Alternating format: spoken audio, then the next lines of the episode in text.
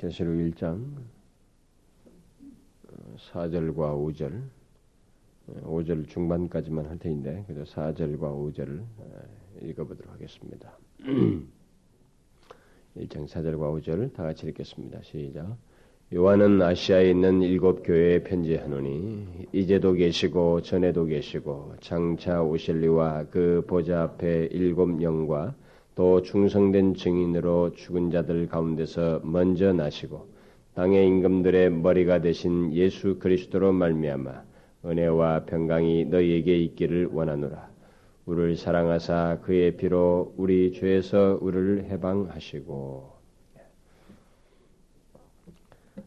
어, 실제 내용은 그 5절 중반절까지만 살펴보도록 하겠습니다.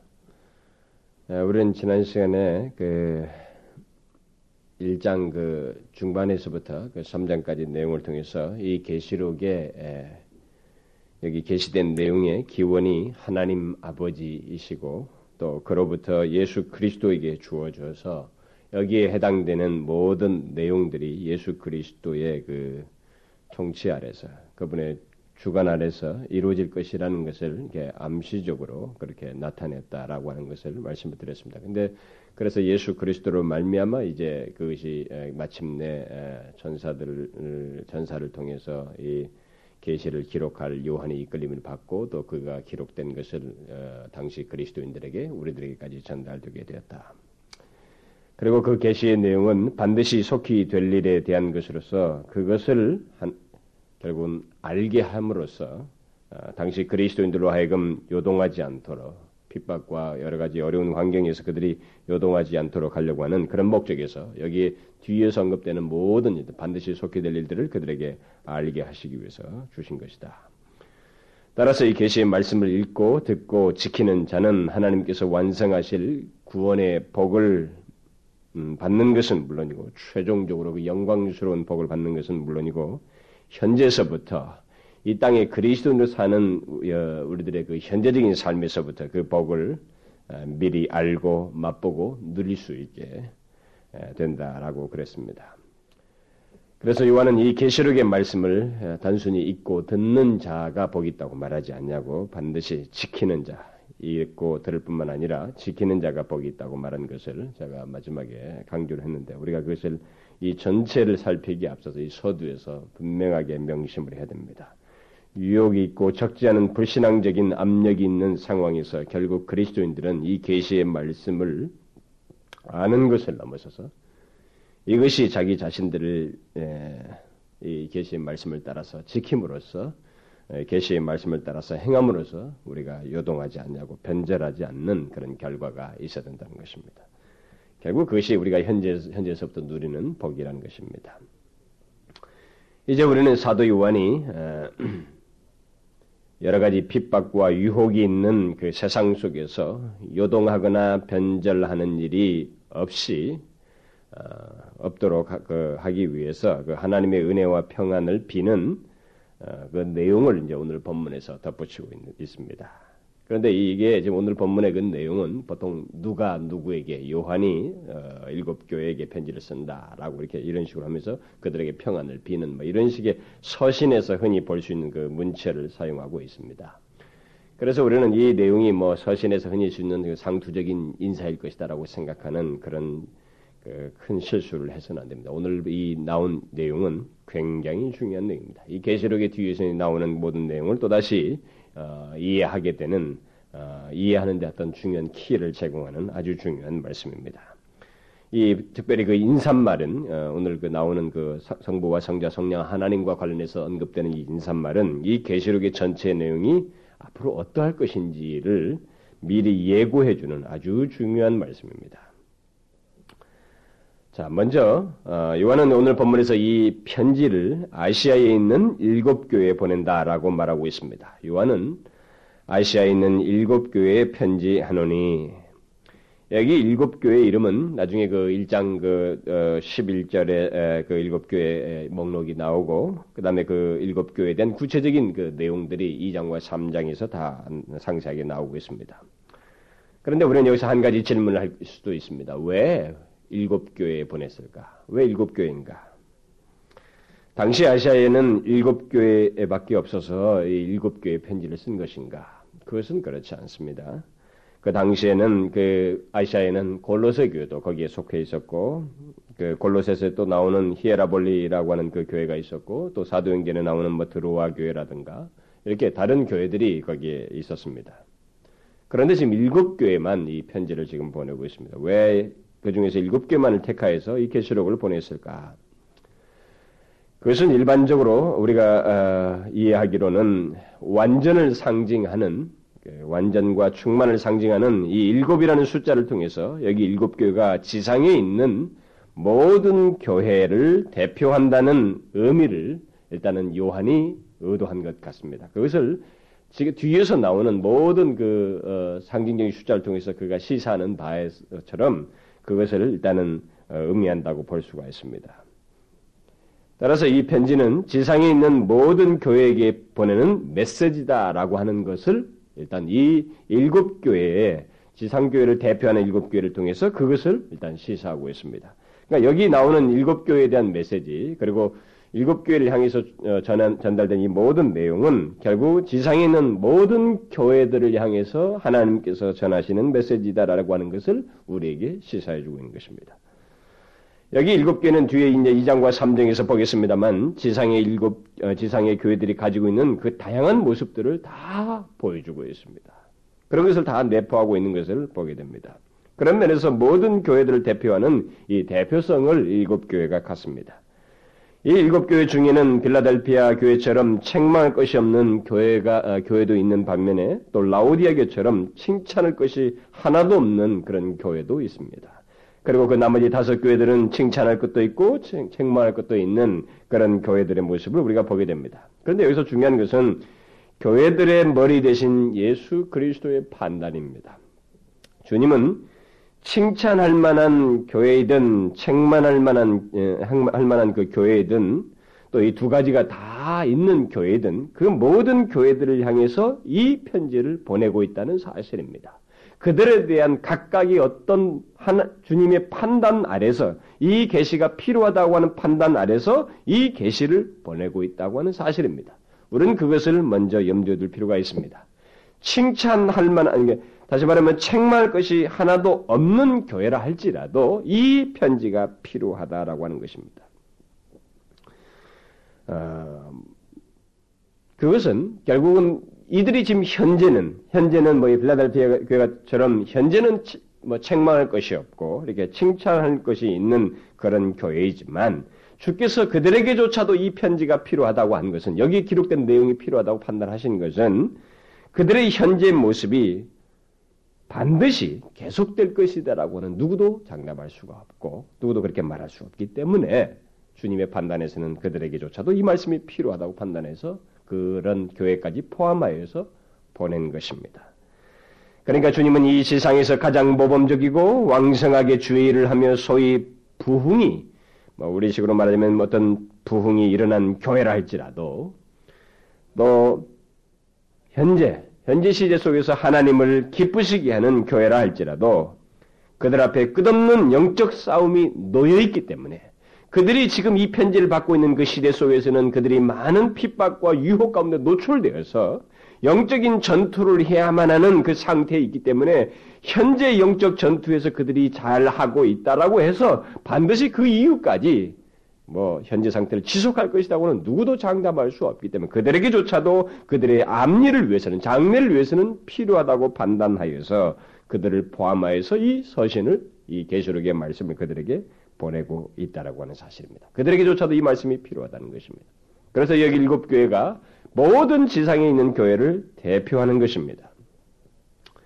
물론 이것을 어, 잘 먼저 기억할 필요가 있습니다. 이 지상의 교회 중 어느 교회든 또 어떤 그리스도인든 자신이 현재 책망할 것이 없다. 자기는 괜찮다. 자기는 그래도 신앙적으로 성숙하다. 괜찮다라고 하는 그런 사람에게조차도 이 말씀이 필요하다는 주님의 판단이 있다는 것을 우리가 기억해야 됩니다. 그러니까 이것은 교회적이든 개인적이든 우리들의 신앙생활 속에서 내가 성숙하고 괜찮다. 모두 지금 신앙적으로 뭐 이전에 비교해서 내가 하나님 앞에 칭찬 들을 만큼 신앙적으로 왕성하고 괜찮다고 할지라도 그들에게 있어서 이 계시록에 기록된 말씀과 같은 이런 말씀이 필요로 하다는 것입니다.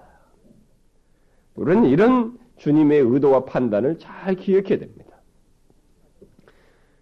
우리가 알다시피 처음에 굉장히 모범적이었던 교회가 한 세대를 못 넘기는 것을 우리는 교회에서 수도 없이 보게 됩니다.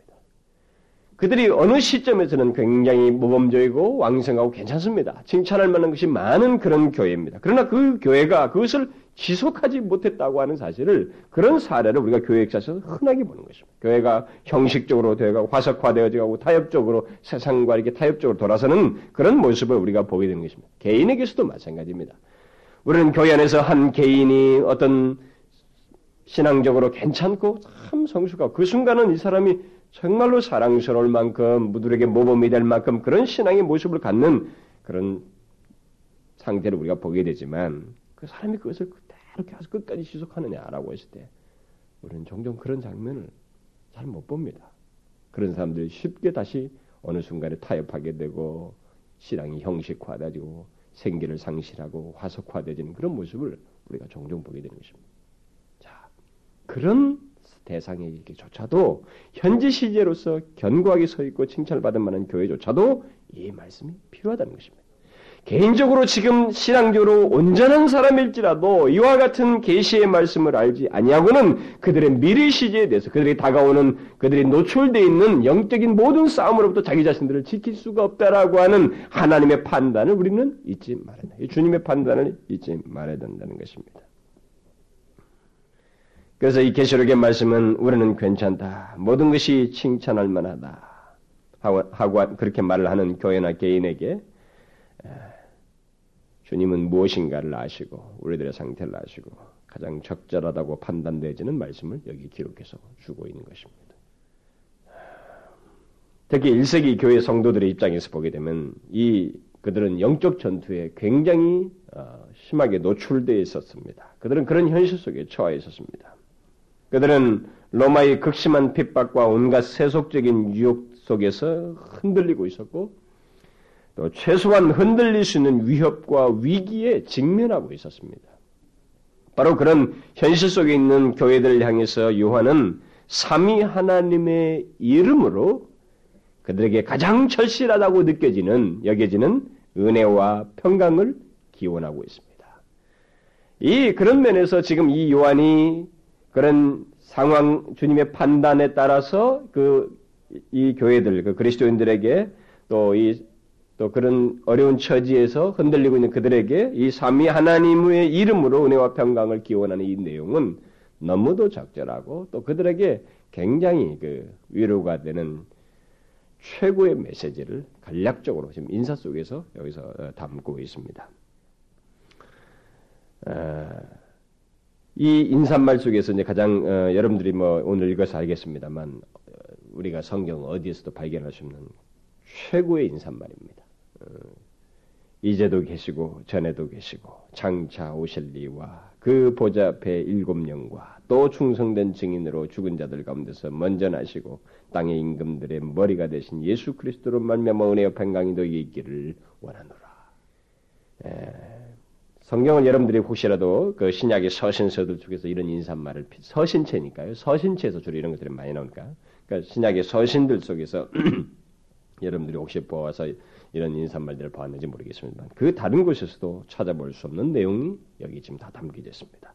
요한은 가장 심오하고도 위로가 넘칠 만한 넘칠 수밖에 없는 그런 인사말을 그 어려운 시대에 있는 성도들에게 지금 전해주고 있습니다. 그러니까 어려운 시기에 있는 교회들에게 은혜와 평강을 주실 수 있는 삼위 하나님을 말해준다, 말해주고 있다는 것입니다. 그런데 그 내용은 성경 어디에서도 발견할 수 없는 최고의 내용, 완벽하고 풍성한 삼위 하나님으로부터의 그 위로와 평강이 될 만한 그런 내용들을 담고 전해주고 있다는 것입니다. 그래서 저는 여러분들에게 이런 내용들에 대해서 한 가지 좀 어, 질문을 하고 싶은 것이 있는데 그것은 여러분들이 이런 인사말을 성경을 대할 때 말이죠. 이런 인사말을 오늘 본문 같은 내용을 읽을 때, 뭐 다른 서신에서도 이런 유사한 그 인사말들이 나옵니다만은 하나님으로부터 어, 전해지는 어떤 인사의 내용들을 평안을 비는 내용들을 여러분들이 읽, 게 됩니다만은 특별히 오늘 같은 이런 인사말 속에서 언급된 삼위 하나님에 대한 이 묘사를 여러분들이 보면서 어떻게 이런 것을 여러분들이 이런 삼위 하나님 에 대한 이 묘사를 보면서 여러분들이 어떤 반응이 어떤 느낌들을 갖느냐? 음? 여러분들은 이런 말씀을 통해서 이 요한이 지금 이 성, 삼위 하나님에 대한 이 구체적인 묘사들을 앞에 내용 묘사된 내용들이 굉장한 내용들인데 이런 내용들을 통해서 그들에게 위로와 용기를 주고 결국 평, 은혜와 평강이 있기를 구하는 이런 메시지를 인사를 했는데 결국 그런 의도를 담고 있는데 이런 의도를 따라서 여러분들에게도 그런 위로를 얻게 되는 그 용기를 얻게 되는 내용으로 어, 받게 되는지 예, 그런 것이 여러분 저는 의문이 돼요. 왜 그러냐면 많은 사람들이 어, 이런 성경의 이런 성경의 내용에 대해서 어, 인사말에 대해서 성, 어, 이 하나님으로부터 그들에게 그 은혜와 평강을 드는 이런 내용에 대해서 그냥 상투적으로 그냥 뻔한 내용인 것처럼 그냥 이것은 그냥 인사말이다 간단하게 생각하고 넘어가는 그런 경향이 있기 때문에 그렇습니다. 그러나 여러분 이 사도 요한은 그들에게 직접적으로 그 현실 속에서 가장 위로가 있는 최고의 내용을 삼위 하나님으로부터 있게 될 그 최고의 위로가 될 수 있는 내용을 그들에게 인사말 속에 담아서 이렇게 말을 하고 있습니다. 그래서 여러분들은 제가 오늘 다시 설명을 하겠습니다만 이런 설명을 통해서도 그렇고 실제로 여러분들이 성경을 뵐 때 이런 내용에서 다분히 우리는 위로를 받아야 된다는 것입니다. 음? 그 의도가 우리에게 분명히 전달이 되어야 된다는 거예요. 그러니까 이 세상에서 고통받고 시련 가운데 있는 하나님의 백성들, 박해와 각종 유혹 등에 노출되어서 힘들어하는 그의 백성들에게 결국 사도 요한이 이렇게 삼위 하나님으로부터의 은혜와 평강을 구하는 것은 그들이 그런 현실 속에서 가장 위로가 될 수 있는 것은 다른 내용이 아니다라고 하는 분명한 확신과 판단을 해서 말을 하고 있는 것입니다. 자기 자신도 그렇게 깨닫고 있고 자기도 그렇게 체험적으로 경험을 하고 있어서 이렇게 말을 하고 있는 것입니다. 무슨 말인지 알겠습니까? 그러니까 우리가 이 세상에 살면서 힘들는 일이 있잖아요. 예수를 믿는 것 때문에 힘들고 신앙생활을 하는 가운데서 어떤 시련을 겪고 유혹에 부딪히고 박해를 받고 어떤 이런 것들에 노출되어서 막 그런 그런 것에 우리가 직접 그 당하는 그런 현실이 있게 될 때 그런 백성들에게 가장 강력하게 위로가 되고 평안을 줄 수 있는 내용이 무엇이겠느냐라고 했을 때 사도 요한은 오늘 본문이라는 거예요. 여기 인사말 같은 내용이라는 것입니다. 여러분 이것에 동의가 되십니까? 우리가 처해 있는 현실 속에서 가장 위로가 될 수 있는 내용은 바로 하나님이 어떤 분이신가.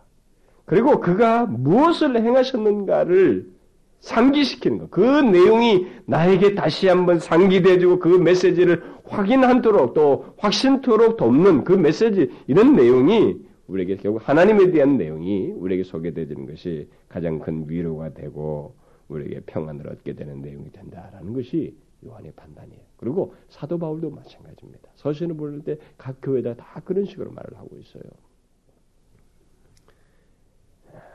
그러니까 우리가 성경에서 그 억울한 압제와 고통 가운데 있던 하나님의 백성들, 백성들이 자기들이 그런 문제 가지고 하나님 앞에 나오지만 마침내 그들이 무엇을 통해서 위를 얻는지를 여러분이 성경을 잘 보시면 압니다.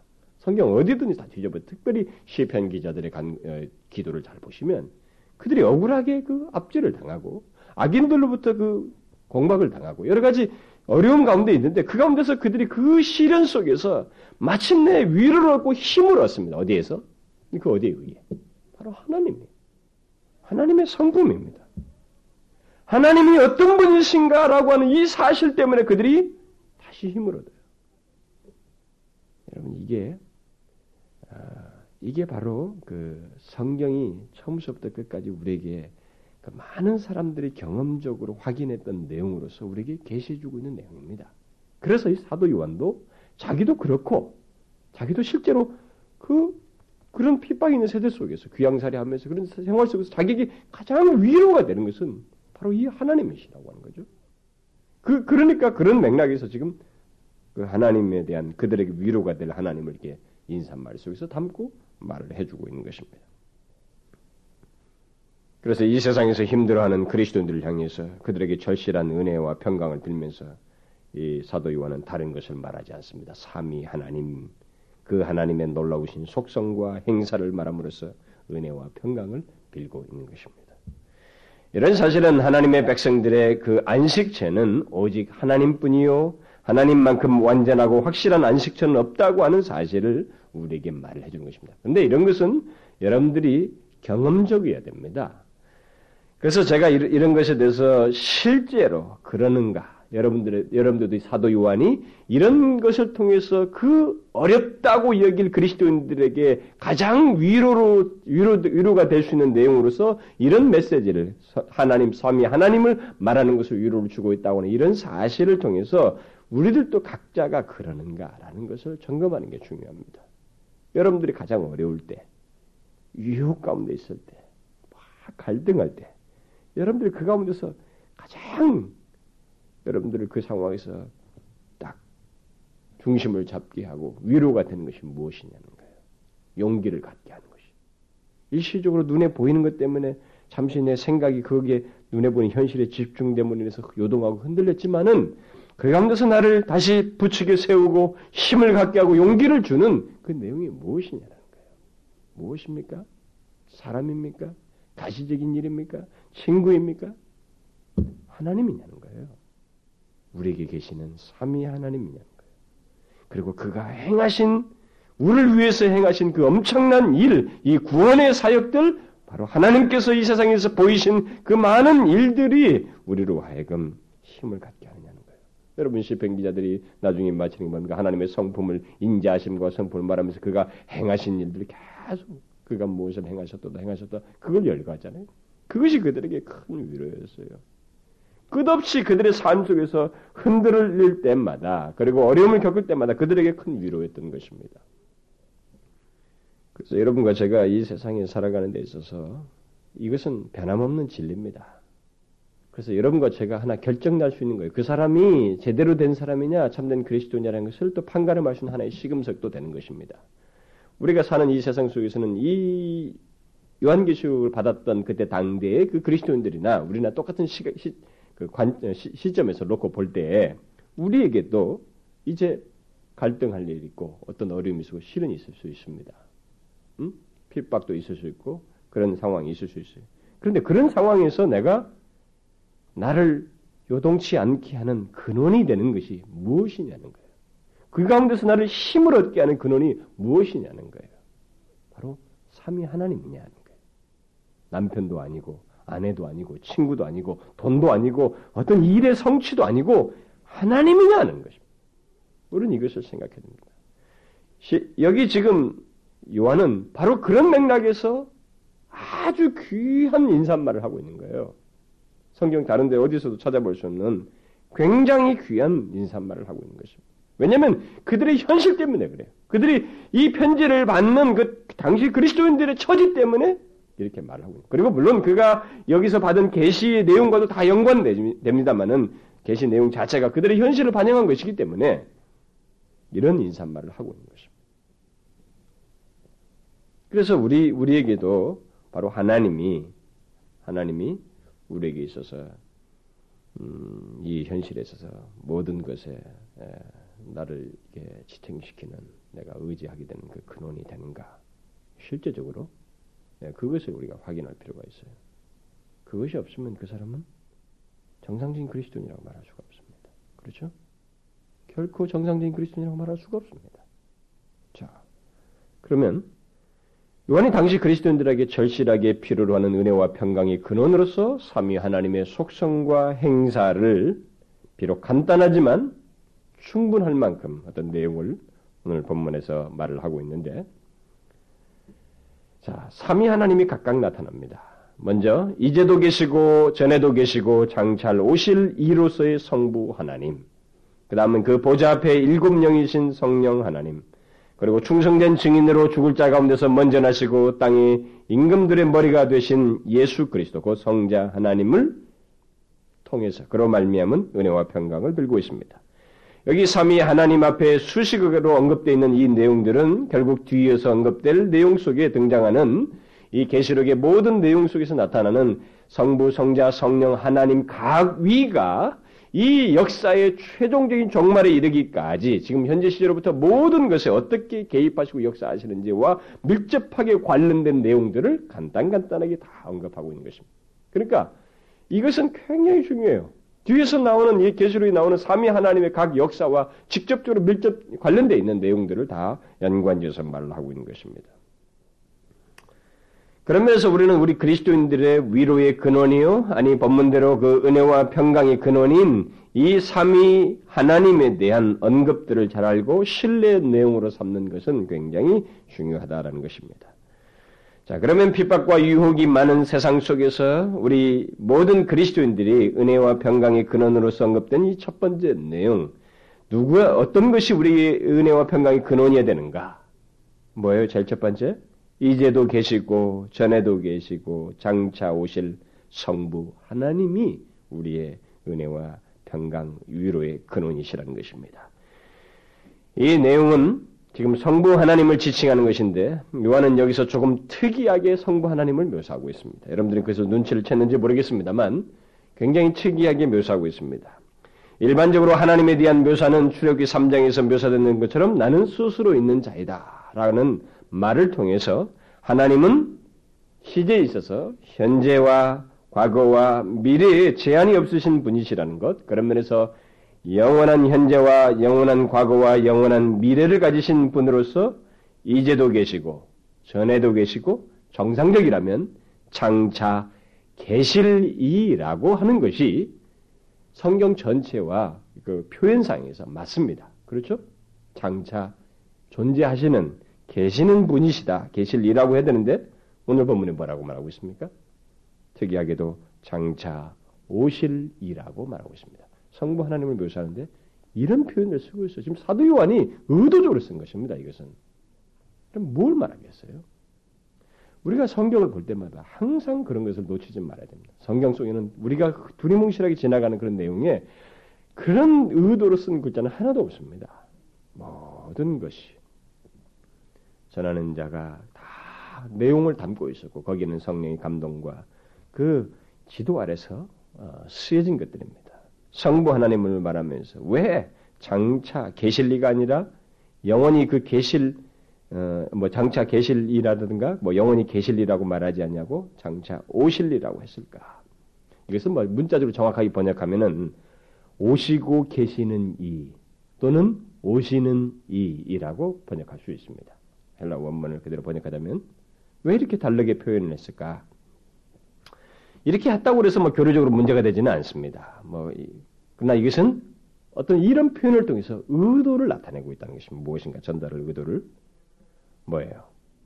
그것은 당시 그리스도인들이 가지고 있는 하나님에 대한 성부 하나님 특별히 이 하나님에 대한 메마른 지식과 태도 다시 말하면 그것을 이렇게 생기가 없는 그들의 지식과 태도를 수정시켜주고 그들로 하여금 하나님에 대한 더욱 생기 있는 지식과 태도를 갖도록 하기 위해서 그들이 처해 있는 현실 속에서 살아계신 하나님, 성부 하나님이 어떤 분이시라는 것을 더욱 생기 있게 생기 있는 지식과 태도를 갖도록 하기 위해서 이런 표현을 쓴 것입니다.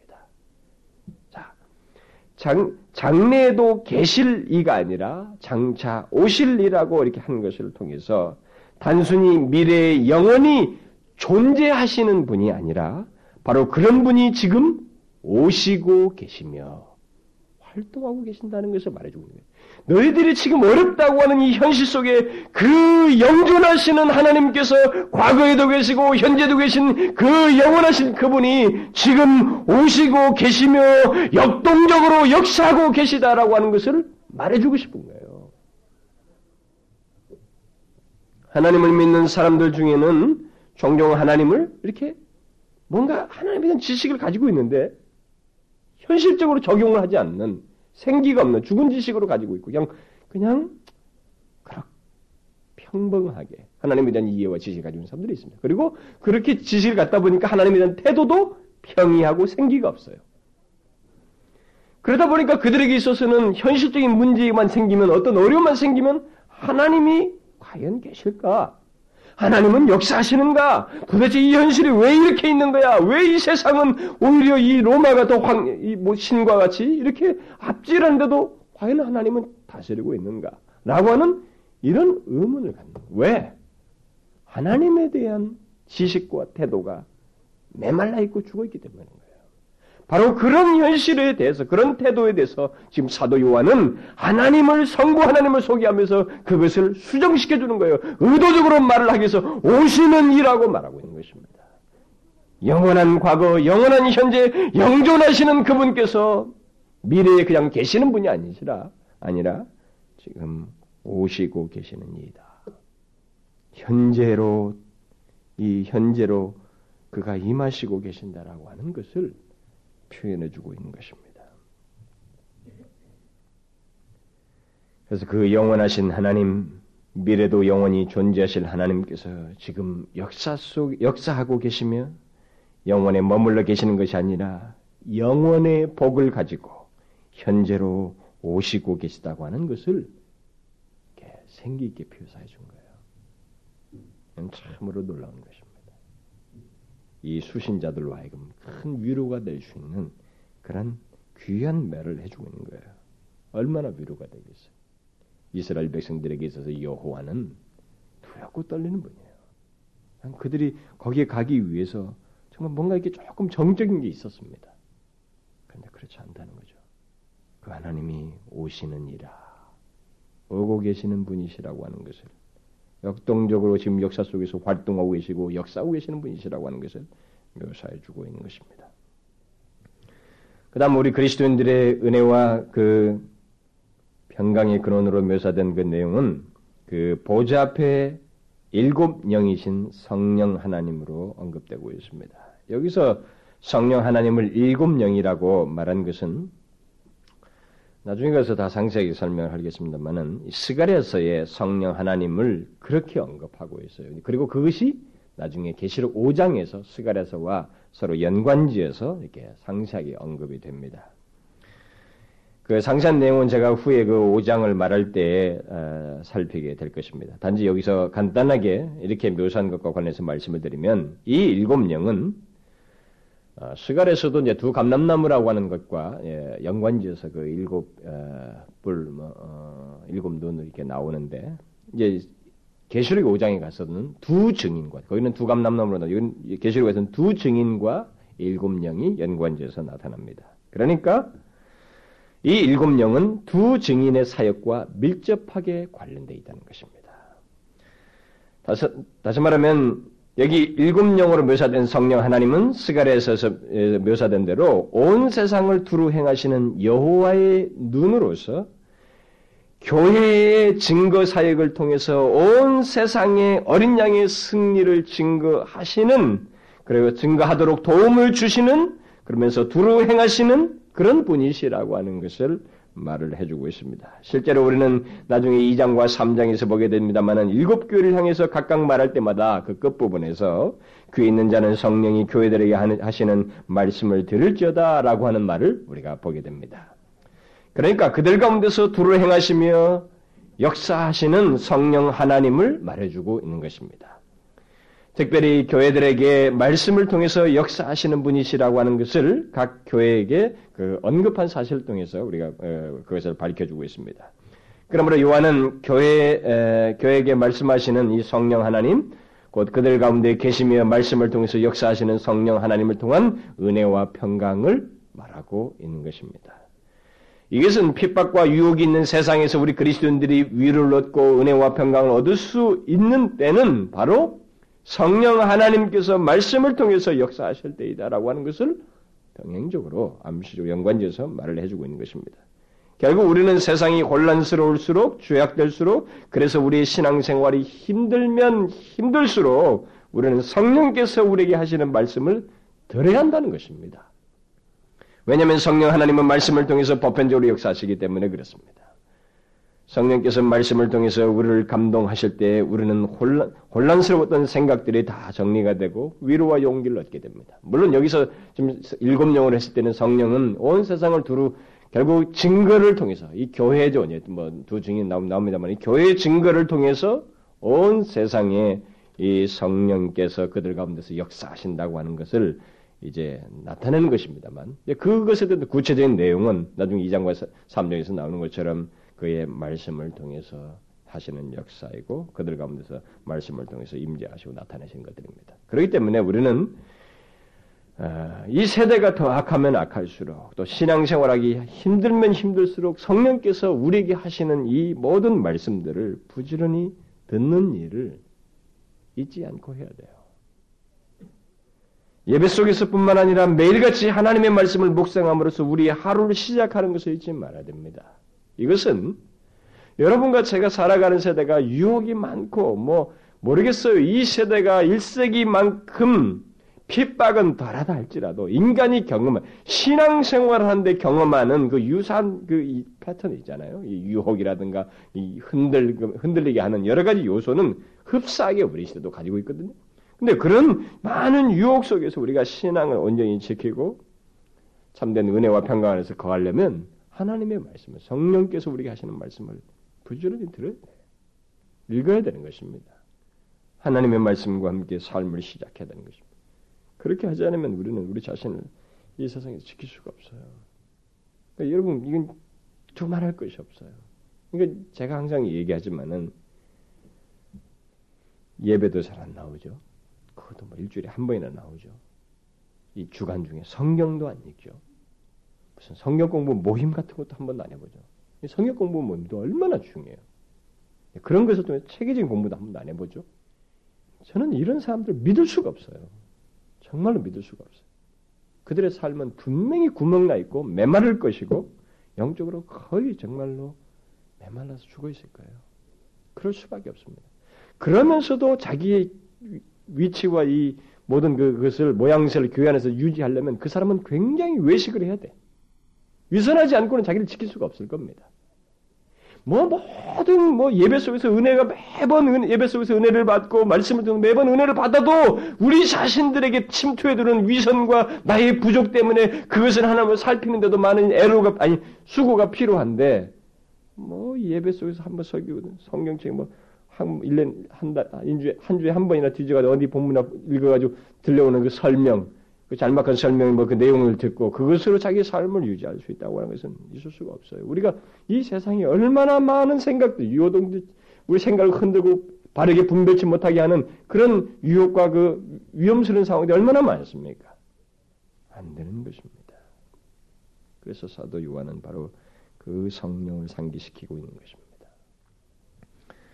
그 다음 이제 마지막으로 우리 그리스도인들이 은혜와 평강이 근원으로 묘사된 에, 우리 그리스도인들이 은혜와 평강이 근원으로 묘사된 또 다른 내용은 마지막 내용은 어, 충성된 증인으로 죽은 자들 가운데서 먼저 나시고 땅의 임금들의 머리가 되신 예수 그리스도입니다. 요한은 성부와 성령 하나님에 비해서 예수 그리스도에 대한 묘사를 어, 비교적으로 많이 하고 있습니다. 여기서 세 가지 내용을 예, 말을 해주고 있는데 첫째는 예수 그리스도를 충성된 증인이라고 말을 하고 있습니다. 이것은 당시 그리스도인들을 비롯해서 우리 모든 그리스도인들에게 도전을 주기 위해서 일부러 사용한 표현이라고 말할 수가 있습니다. 여러분 충성된 증인이라는 것은 무엇을 말하겠어요? 예수 그리스도를 충성된 증인이라고 말을 했다면 무엇을 의미하겠습니까? 그것은 예수 그리스도께서 하나님의 뜻을 나타내시고 증거하는데 충성스러운 증인이었다는 것입니다. 어느 정도 자기 목숨을 다하기까지, 자기 생명을 버리기까지 그렇게 충성스러운 증인이었다는 것입니다. 하나님과 맺으신 언약을 지키시기 위해서 그렇게 함으로써 이 세상을 구원하시고 하나님의 뜻을 이루는데 그는 그렇게 목숨을 버리기까지 충성스러우셨다는 것입니다.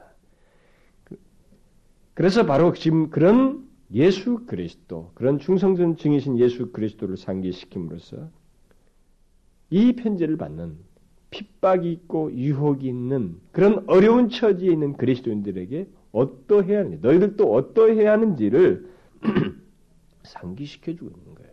다시 말하면 우리 모든 그리스도인들도 그러해야 한다는 것입니다. 아무리 핍박이 있고 유혹이 있어도 그리스도를 믿는 자들은 충성된 증인이신 예수 그리스도를 뒤따라야 한다는 것입니다. 요한은 당시 순교하는 일이 있는 현실 속에서 세상이 예수 그리스도께 행했던 것처럼 그리스도인들에게 혹시 목숨을 요구한다 할지라도 만약 그렇게 한다면 그리스도인들은 예수 그리스도를 예수 그리스도 뒤를 따라야 한다는 것입니다. 그리스도인들도 죽기까지 충성스럽게 예수 그리스도를 증거하며 변절하지 말아야 된다는 것입니다. 우리는 이런 내용을 듣게 되면 와 성경의 말씀이 너무 격렬하다, 너무 강하다 이렇게 생각할지 모르지만 우리는 그, 그렇게 생각을 하게 되면 그런 말씀하신 하나님의 의도를 정확하게 모르는 거예요. 그 문자 자체가 비교적으로 격렬하다, 뭐 강하다 이렇게만 자꾸 생각하는 거예요. 주님께서 왜 그런 말씀을 우리에게 하셨겠어요? 여러분 나중에 가보면은 실제로 주님께서 여기 그 2장에서 그 교회에 보낸 편지 내용 속에서 서머나 교회를 향해서 할 때 내가 죽도록 충성하라 그러지 않습니까? 명령하잖아요. 내가 죽도록 충성하라 그리하면 내가 생명의 멸류관을 내게 주리라. 무슨 의도입니까? 뭐 죽도록 충성해라. 뭐 충성하되 죽기까지 하라. 그래서 너들 뭐 죽어버려라 그 말입니까? 아니잖아요. 왜 죽도록 충성하라는 것입니까? 왜 죽기까지 예수 그리스도를 증가하며 하나님의 말씀을 따라한다는 것입니까? 그것은 예수 그리스도께서 죽으실 때 죽기까지 충성하셨던 것과 동일한 이유입니다. 뭐예요? 주님께서 자기가 죽으시지만 마지막 임종하실 때까지 십자가에서 뭐예요? 아버지요, 내 영혼을 아버지 손에 부탁하나이다. 뭡니까? 끝이 아니라는 걸 알고 있었어요. 이 죽음은 끝이 아닐 뿐만 아니라 이 죽는다는 것이 패배도 아니고 이 모든 것을 아시고 주관하시는 하나님 아버지가 계시며 이 모든 것에 대한 최고의 그것도 영존하셔서 최후의 심판자이신 하나님이 계시며 그가 모든 것을 알고 있다는 것을 예수 그리스도께서 알고 있었습니다. 그뿐만 아니라 예수 그리스도는 이것이 끝이 아니고 이것 이후에 더 나은 것이 있다라고 하는 것을 알고 있었습니다. 히브리서 기자가 말하고 있잖아요. 예수 그리스도께서 그 앞에 있는 즐거움을 위하여 십자가를 참으사 부끄러움을 개의치 아니하시더니 하나님 보좌 우편에 앉으셨도다. 앉으셨다. 그걸 보고 있었습니다. 그러니까 이런 맥락에서 우리에게서도 동일한 것입니다. 왜 충성 죽기까지 충성해야 되냐면 사실 우리가 피할 수 없이 와야 해야 되는 상황이라면 어? 피할 수 없이 해야 되는 것은 거기서 변절 없이 하는 것이 오히려 낫다는 것이 그렇게 해야 된다는 거예요. 왜? 우리는 이게 오히려 영광스러운 결과를 산출한다는 것입니다.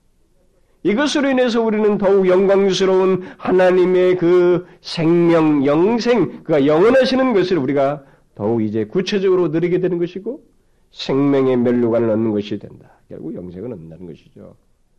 그리고 더 나은, 더 나은 것이 우리 앞에 있다라는 것입니다. 그리고 우리 이 상황은 끝이 아니고 모든 것을 아시는 하나님께서 계시다는 거예요.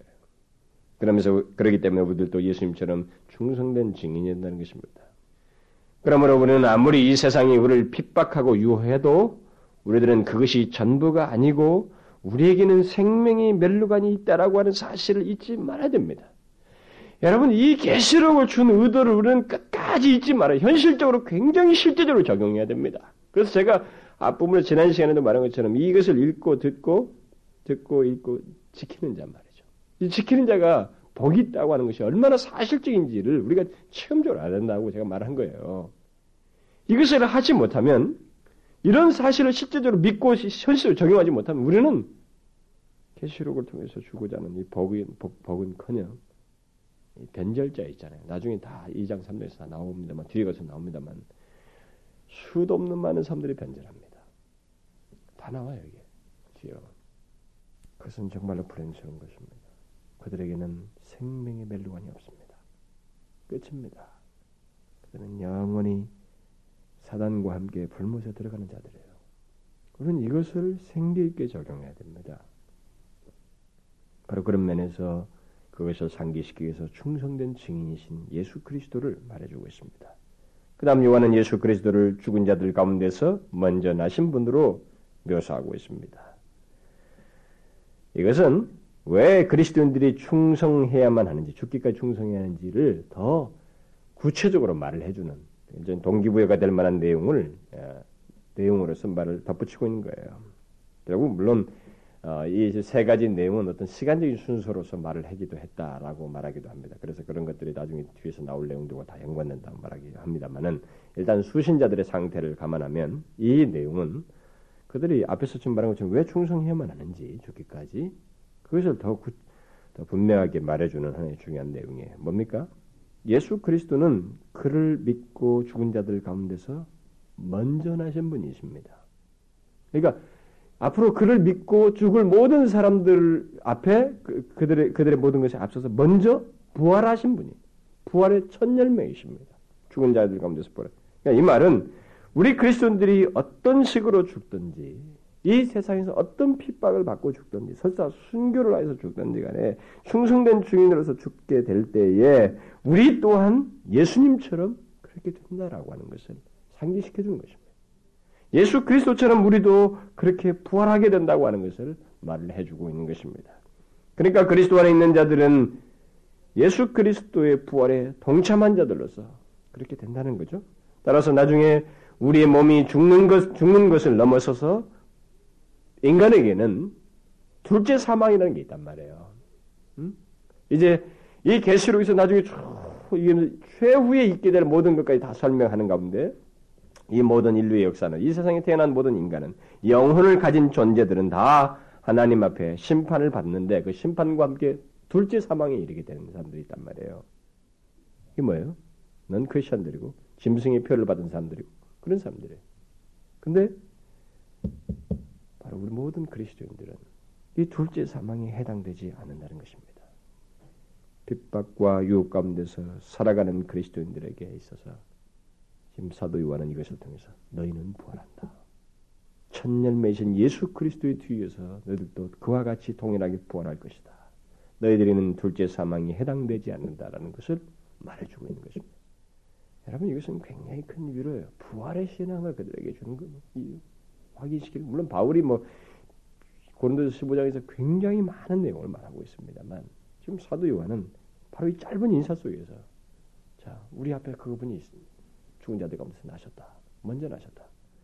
너희들이 이 세상에서 어렵게 신앙생활하지만 너희도 그렇게 된다. 어떤 식으로 죽든 너희도 그렇게 된다. 라는 것을 말해주고 있는 것입니다. 만일 이것을 못 믿는다고 하면 문제가 없겠지만 뭐 그 사람이야 뭐 두말할 것이 없지만 이 편지를 쓸 때부터 못 믿을 얘기로 하는 것도 아니잖아요.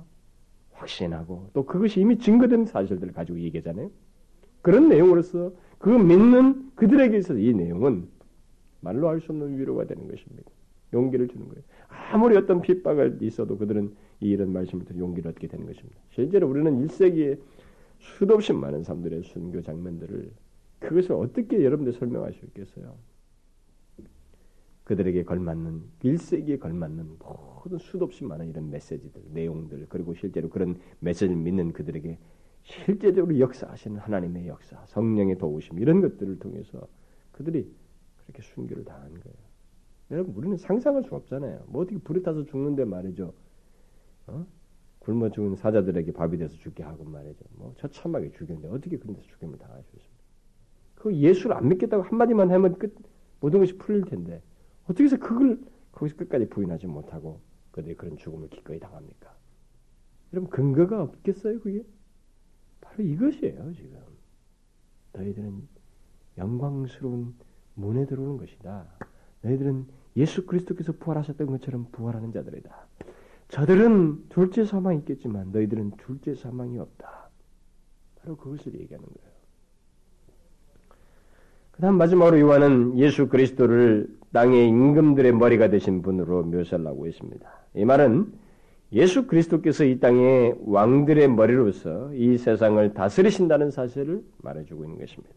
여기 요한계시록에서 말하고 있는 주요 내용 중에 하나가 바로 사단이 이 세상의 왕들을 미혹하여서 하나님을 대적하고 그를 믿는 자들을 핍박한다는 내용입니다.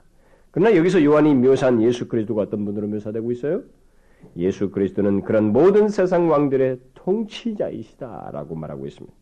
다시 말하면 이 세상 왕들이 아무리 사단의 조종을 받아서 하나님을 대적하고 우리 그리스도인들을 핍박해도 결코 성공하지 못한다는 것입니다. 최후의 이 세상의 모든 왕들이 결국 그 앞에 무릎을 꿇게 돼 있고 그에게 굴복하게 돼 있다는 것입니다. 그는 영원한 통치자로 존재하시는 것입니다.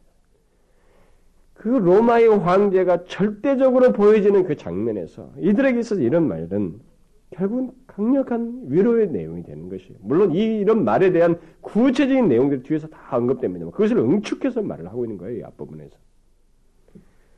우리는 사실 제가 뭐 앞부분에서 서론을 여러 번 했다면 그걸 더 상세히 설명했겠습니다만 배경 같은 것을 상세히 설명을 못해서 여러분들은 실감을 못하고 있습니다만 1세기 성도들 이 편지를 받는 그 당대의 성도들에게 있어서는 정말로 힘든 문제가 있었어요. 왜 이렇게 하나님이 예수 그리스도가 뭐 통치자이시다, 다스리다, 다스리시는 분이다, 모든 그가 세상 역사의 주관자시고 키를 주고 마지막 심판하신다 이런 부분을 왜 이렇게 자꾸 반복하는가? 우리들은 오늘날에는 뭐 하나님 나라 개념이라서 통치하신다, 다스린다, 뭐 보험성과 가사에서 이런 내용들을 하도 많이 부르다 보니까 우리는 그것에 대해서 그냥 어떤 개념이 들어와 있어요. 이것이 이것이 사실적으로 내가 얼마큼 깨닫고 확신하고 그걸 믿느냐, 실제적으로 감동을 받느냐라는 건 둘째 치고라도 개념으로 들어와 있어요. 근데 그것을 실제로 경험하는 문제는 또 2차적이에요. 우리들에게 있어서. 근데 1세기 성도들에게 있어서는 이 문제가 굉장히 심각했어요. 왜냐하면 이 세상의 통치자는 절대적인 통치자는 정말로 그야말로 로마 황제였습니다. 로마가 뭐였습니까? 팍스 로마나 해가지고 뭐예요? 모든 평화가 이 로마를 통해서 이 세계에 다 펼쳐졌다고 믿고 있었고 전쟁할 필요가 없다고 여겨졌잖아요. 왜? 그만큼 완벽하게 세계 통치, 통일해 버렸습니다. 뭐 어디 군사력을 가지고 봉기하면 가서 짜자자 끝내버렸어요. 그러니까 어디선지 그 로마의 그 통치 아래서 있는 것이 오히려 편안하게 생각을 했지 거길 대적하는 것이 자기들에게 편하다고 생각하는 사람이 없었단 말이에요.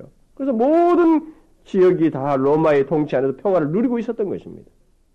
그러니까 그들 가운데서 누구도 다 여기에 굴복해서 사는 것이 편하고 그게 더 바람직하다고 생각하고 그 절대적인 이 세상의 정말로 최고의 통치자는 로마 황제다. 그래서 그들을 신으로 추앙하는 것에 대해서 아무도 이의를 제기하고 싶지 않은 것이 그들의 분위기였단 말이에요. 그들의 역사적 분위기란 말이에요. 그런 가운데서 예수 그리스도가 통치자이시고 주이시다라고 하는 이런 신앙을 가진 사람들에게 있어서는 정말로 힘든 장면이었습니다. 그 순간이.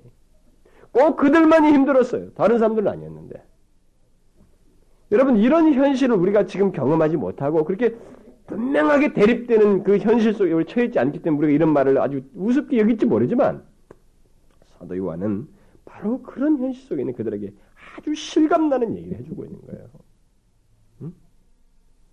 응? 땅의 임금들의 머리가 되신 분이시다. 예수 그리스도는. 그러므로서 모든 왕들이 그에게 무릎을 꿇게 될 것이다. 굴복하게 될 것이다. 그들이 복음 안에서 굴복하게 될 것이고 또 설사 굴복하지 않더라도 모두가 그들이 예수 그리스도를 시인해야만 하고 그분 앞에 무릎을 꿇어야 하는 날이 오게 된다. 그가 최고의 통치자이시고 다스리신 분이다. 왕 중의 왕이시다. 그를 어거할 자는 아무도 없고 그를 이길 자는 아무도 없다.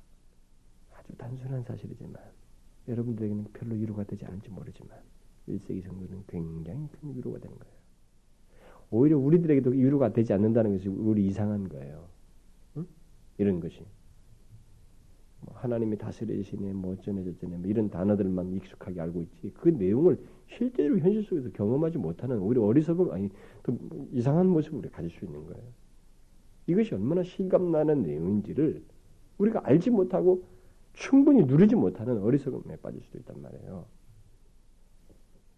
그리고 요한은 정말 너무 놀라운 삼위 하나님을 아, 그 어려운 현실에 있는 그들에게 여기서 소개를 하면서 그들에게 위로와 은혜와 평강이 그로부터 오게 된다고 하는 것을 아, 말을 하면서 그것을 빌고 있습니다. 영원히 살아계신 하나님이 현재 역동적으로 역사하시며 영원이라는 복을 가지고 현재로 이 현재 시제 속으로 우리에게 임하고 계시며 또 성령 하나님께서 교회를 통해서 이 세상에 예수 그리스도의 승리를 증거하시고 계시며 또한 교회 안에서 말씀으로 역사하고 계시고 마지막으로 우리 그리스도인들은 예수 그리스도의 예수 그리스도와 같이 충성된 증인으로서 그리스도를 증거하며 죽은 자들 가운데서 먼저 나셔서 곧 부활하셔서 우리 또한 그와 같이 부활될 것을 믿고 소망, 그런 소망을 가지고 이 세상 왕들의 머리로서 다스리시는 최고의 통치자 예수 그리스도를 바라볼 것을 말하면서 바로 그 성부, 성자, 성령 하나님으로 말미암은 은혜와 평강을 여기서 원하노라. 평강이 너 있기를 그리스도인들이 있기를 바란다고 이렇게 말하고 있습니다. 얼마나 놀라운 내용입니까? 그 어떤 내용 하나도 가볍게 하고 있지 않습니다. 우리는 여기 우리에게 은혜와 평강을 주시는 삼위 하나님 여기 묘사된 은혜와 평강을 주시는 우리가 사는 이 현실 속에서 어떤 식의 어려움을 겪든 간에 그런 우리들에게 위로를 주실 수 있는 이 삼위 하나님에 대한 이 묘사를 우리 또한 깊이 묵상할 필요가 있어요. 응? 여러분이 제가 항상 얘기하잖아요. 모든 앞서서 성경에 기록된 사람들처럼 시편 기자들처럼 우리가 흔들릴만 할 때 다른 걸 찾을 게 아니에요. 하나님을 찾는 것입니다. 하나님의 성품과 그분께서 우리에게 행하신 일이 무엇인지를 상기하는 것입니다. 그것이 우리에게서 가장 큰 위로의 원천이고 평안의 원천이에요. 안식의 원천인 것입니다. 그래서 우리는 여기 묘사된 삼위 하나님에 대한 내용들을 나중에 계시록 전체 내용 속에서 보게 될 것입니다만은 우리의 위로와 평안 그리고 우리가 지속적으로 신앙생활을 할 수 있도록 도우시는 하나님의 은혜가 바로 여기 묘사된 것 같은 이 삼위 하나님으로 온다는 것을 기억하고 신앙생활을 해야 됩니다. 여러분 우리가 사는 이 세상에서는 여러분과 제가 정령 그리스도인인 한 우리는 다른 데서 위로 못 얻습니다. 다른 데서 위로 못 얻어요. 못 얻어야 정상이에요. 무슨 말인지 알아요? 다른 데서 위로를 얻으면 우리가 정상이 아닌 것입니다. 우리가 위로를 얻을 수 있는 것은 지금 사도 요한도 그걸 분명히 서 밝히고 있지만 삼위 하나님밖에 없다는 거예요. 근데 이것을 만약에 모른다고 하면 이 말이 사도 요한의 논지가 잘 어필이 안 되겠지만 사도 요한이 말하고 있는 논지만 안다면 이 내용만 알고 있다면 이건 정말로 상상할 수 없는 내용이에요. 우리의 머릿속에 담을 수 없는 내용. 이건 뭐 정말로 이 세상 어디에서도 우리가 감히 이게 들어볼 수도 없고 소유할 수도 맛볼 수도 없는 기이하고 지극히 놀라운 내용들로 가득 차 있는 거예요. 제가 오늘 간단하게 설명을 했습니다만. 그래서 여러분과 제가 만일 그리스도인이라는 것 때문에 어떤 어려움을 겪고 시련을 겪고 갈등을 갖고 있다면 또 다른 사람들과 비교해 볼때 예수 믿는 자신이 너무 힘들게 삶을 살고 있다. 뭐 이렇게 생각하고 또 바보처럼 내가 사는 건 아닌가라고 생각하는 사람이 있다면 그 사람은 여기 사도 요한이 말하고 있는 이 삼위 하나님을 묵상할 필요가 있어요. 그리고 이 계시록의 내용을 묵상할 필요가 있습니다. 그 사람은 이 세상과 이 세상에 있는 것들에서 눈을 떼어서 이 요한이 말하고 있는 삼위 하나님을 바라볼 필요가 있습니다. 이것은 너무나 경이롭고 우리의 생각 속에 다 담을 수 없는 최고의 내용들, 무궁무진한 내용들을 담고 있습니다. 여러분과 제가 이 세상에서 보는 게 전부가 아니에요. 여기 보세요. 우리에게 임하시 오시는 이라고 하신 그분을 생각해 보란 말이에요. 모세 앞 모세를 만졌었던 분이에요. 응? 과거에도 그렇게 하셨어요. 보세요. 이전에 수도 없이 많은 영혼들, 많은 사람들을 그가 다 그분 앞에서 그 다루어졌던 그분입니다. 그분은 시작도 없고 끝도 없으신 분. 영존하신 그분이 영원이라고 하는 그 선물을 가지고 그 복을 가지고 고난과 핍박을 받고 있는 우리들을 향해서 오시고 계시다고 요한은 말하고 있는 거예요. 그리고 설사 우리가 고난 가운데 죽는다 할지라도 예수 그리스도와 같이 부활할 것이다고 하는 것을 분명히 밝혀주고 있는 것입니다. 그러니까 죄악과 세상의 이 적대로 인해서 우리가 지치고 혼란스러운 상황이랄지라도 우리는 최고의 내용을 이 세상에서 소유하고 있다는 것입니다. 알고 있다는 거예요. 여러분 보십시다. 이런 계시의 말씀이 아니면 여러분들이 이와 같은 내용, 인간에게 이런 궁극적인 소망과 궁극적인 결론과 내용을 이렇게 확실하게 말해주는 것이 어디 있어요? 어디 가서 여러분들 이런 내용을 들을 수가 있습니까? 이거는 하나님의 계시가 아니면 들을 수가 없는 것입니다. 우리의 뭐 정신 세계를 네 자신을 뭐 어떻게 해라 뭐 해라 아무리 무슨 그런 사상적이고 이 교양적인 내용을 늘어놓는 그런 것을 아무리 반복한들 그것은 끝이에요 죽음과 함께 죄 근본적인 해결도 되지 못한 채 그게 끝인 것입니다. 그래 이런 궁극적인 것을 어디서 답을 얻을 수가 있습니까? 하나님이 펼쳐 보이신 계시가 아니면 안 되는 것입니다. 바로 이완 계시록을 통해서 우리에게 말씀해 주고 있는 거예요. 그래서 여러분 우리에게는 삼위 하나님이 계십니다. 이 삼위 하나님을 잘 묵상해 보십시오. 역사적이고 실제적이잖아요. 성령 하나님을 통해서 보여준 역사. 그리고 실제로 우리가 보이지 않지만 성령 하나님께서 우리 가운데서 하나님의 말씀을 통해서 예수를 믿지 않는 자들조차도 하나님 말씀을 듣고 그들이 성령의 지배 아래 들어오고 성령을 따르는 자가 되고 또 우리들이 하나님의 말씀을 들을 때 굴복 거기서 감동을 얻게 되고 그것을 따라 사람이 반응하게 되는 이런 일이 있게 되잖아요. 그래서 거기서 우리가 위로를 얻지 않습니까? 은혜와 평강을 얻잖아요. 그래서 우리에게는 바로 이 삼위 하나님이 계신다. 실제적이고 역사적이고 역동적이고 지금 역사하고 계시는 바로 삼위 하나님이 계신다라고 하는 것을 통해서 어려워하는 그들에게 위로를 지금 전하고 있는 거 아닙니까? 그래서 저는 여러분들에게 바로 이 동일한 삼위 하나님에 대한 신앙과 삼위 하나님이 우리의 삶 속에서 신앙생활하는 가운데서 위로의 원천으로 은혜와 평강의 원천으로 존재해야 된다는 것입니다. 지식이 아니고 실제적으로 그래야 된다는 것입니다. 1세기 사람들에게 이것이 절실하게 필요로 하는 위로의 말이었던 것처럼 우리에게도 그러해야 된다는 거예요. 무슨 말인지 아시겠습니까? 세상에 살면서 자기가 어려운데 유혹당하고 있는데 문제가 많은데 그런 가운데에서도 삼위 하나님이 자기에게 도움이 안 되고 있다면 위로가 되고 있지 않다면 이 사람은 도대체 무슨 존재입니까? 하나님과 관계가 있는 자입니까? 않습니까? 그건 이상한 거예요. 하나님의 백성이요 그리스도인이라면 그가 신앙생활을 하는 것 때문에 그리스도인이라는 존재 때문에 어려움을 당하고 유혹을 당하고 시련을 겪고 있으면 그 사람에게 있어서 가장 큰 위로는 역시 삼위 하나님이야만 한다는 것입니다. 우리는 그래야 돼요. 여러분 그렇습니까? 여러분 확인해 보십시오. 우리는 그래야 되는 것입니다. 우리에게는 삼위 하나님이 계십니다. 엄청난 내용입니다. 그래서 하나님 삼위 하나님을 묵상하십시오. 그를 의지하십시오. 여러분과 저의 영적인 모든 필요의 근원은 이 삼위 하나님으로부터 오게 되어 있습니다. 시편 기자들처럼 어려울만 하거든. 압제 가운데 있거든. 고통 가운데 있거든. 갈등 가운데 있거든. 하나님의 성품 그 성품을 기억하며 성품을 의지하십시오. 구하십시오. 그리고 그가 우리를 위해서 행하신 것을 의지하여서 믿고 나아가십시오. 기도합시다. 아버지, 저희들에게 이 영광스러운 메시지를 주셔서 감사합니다.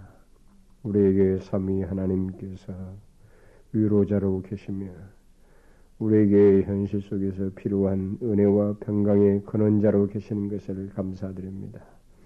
오 하나님이여 우리가 보는 현실이 아무리 힘든 현실이요 신앙생활하기 고달픈 현실을 할지라도 하나님이여 우리에게 삼위 하나님이 계시며 우리에게는 너무나도 분명한 답을 우리에게 주셔서 또 그 안에서 살고 최후의 영광스러운 복을 얻게 되는 것을 우리가 아오니 하나님의 이와 같은 사실을 의지하여 더욱 이 세상 속에서 주어진 시간 동안 하나님 앞에 충성된 증인으로 살아가는 저희들 되게 하여 주옵소서. 특별히 삼위 하나님을 의지하며 묵상하며 하나님여 이 삼위 하나님으로 인하여서 우리가 요동하지 않게 하여 주옵소서. 편절하지 않게 하여 주옵소서. 눈에 보이는 것이 전부인 것처럼 생각하는 어리석음에 빠지지 않게 하여 주옵소서. 예수 그리스도의 이름으로 기도하옵나이다. 아멘.